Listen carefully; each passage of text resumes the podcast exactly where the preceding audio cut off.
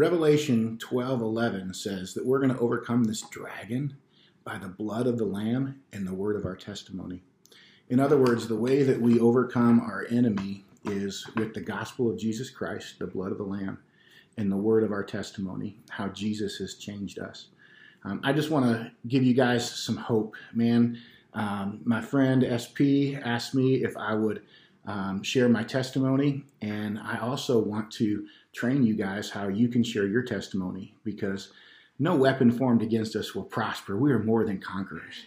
And the way that we overcome and the way that we conquer is through the gospel, God's story, and our testimonies, our story. So let's go tell our stories. Here's mine. This is the 15 second version. There was a time in my life when I was addicted and self centered. And then I submitted my life to King Jesus. And he set me free and he gave me a concern for others. Do you have a story like that? Now, let me give you the three minute version. It's a, a little bit more uh, uh, detail, but uh, the structure is the same. So, there was a time in my life when I was poster child for rebellious pastors' kids of America. My daddy was a pastor and my granddaddy was a pastor, and I grew up in the church. And I knew when to sit and when to stand and all the right words to say, but I really didn't know Jesus. And from age 12 to age 16, I went off and did what most people do in college. And um, I was getting drunk all the time and, and doing stuff that now um, I wish I had never done. But my great grandfather lived right down the street from my house, and he died rejecting Jesus.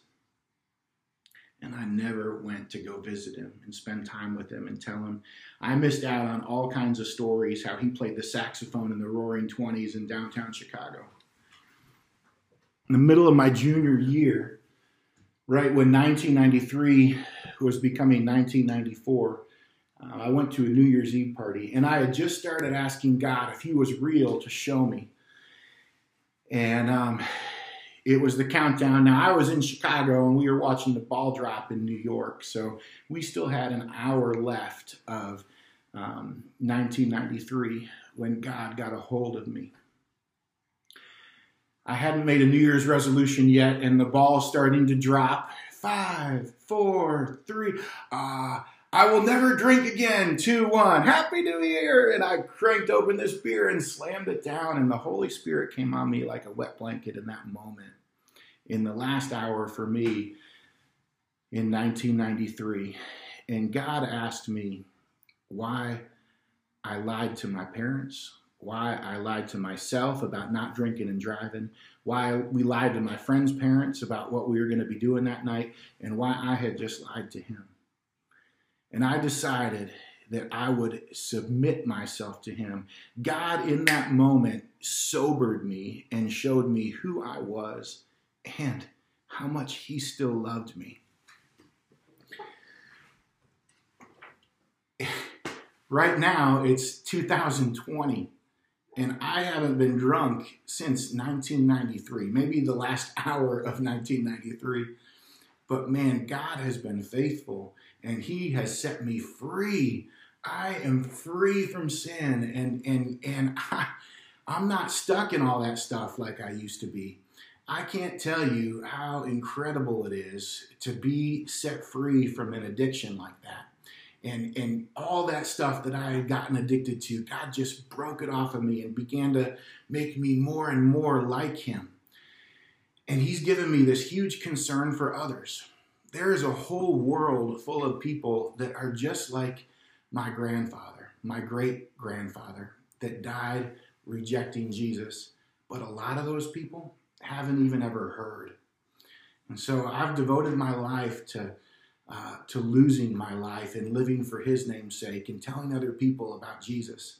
And um, man, it's the most incredible thing ever. And, and there's this way that we can offer hope to others and help them become eternally healthy. And um, that's what that's what we live for now. So, do you have a story like that? I believe that all of us have a story, and I just want to train you how you could share yours just real fast. I use this simple format. There was a time in my life where I was addicted and self centered. Those are the two things that were true for me before Jesus. And then I submitted to King Jesus, uh, my New Year's Eve story. And then my after Christ, he set me free and he's given me this concern for others. And then I always ask if people have a story like that because I want to kind of find out where they're at. I don't just want to talk, um, I want to listen. When we get out here sharing our testimonies, um, we really need to do a good job listening to other people.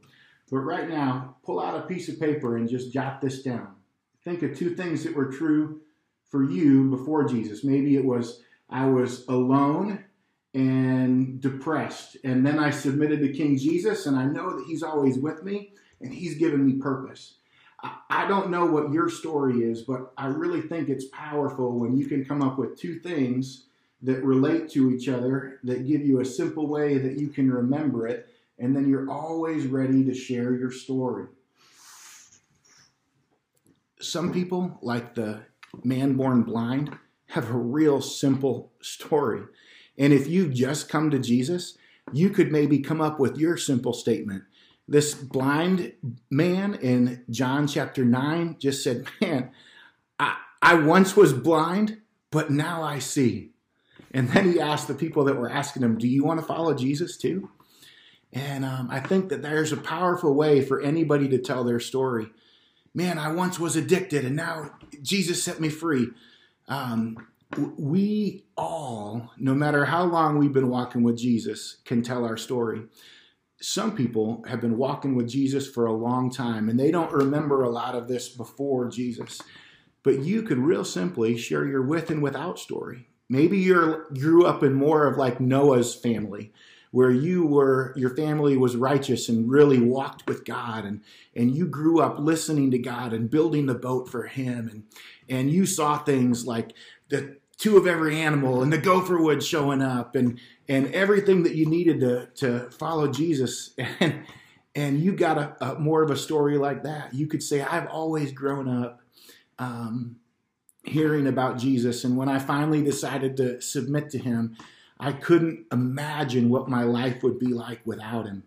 And so think about your story. Think about some simple statements that you can share with anyone, anywhere, at any time. And let's go out and tell.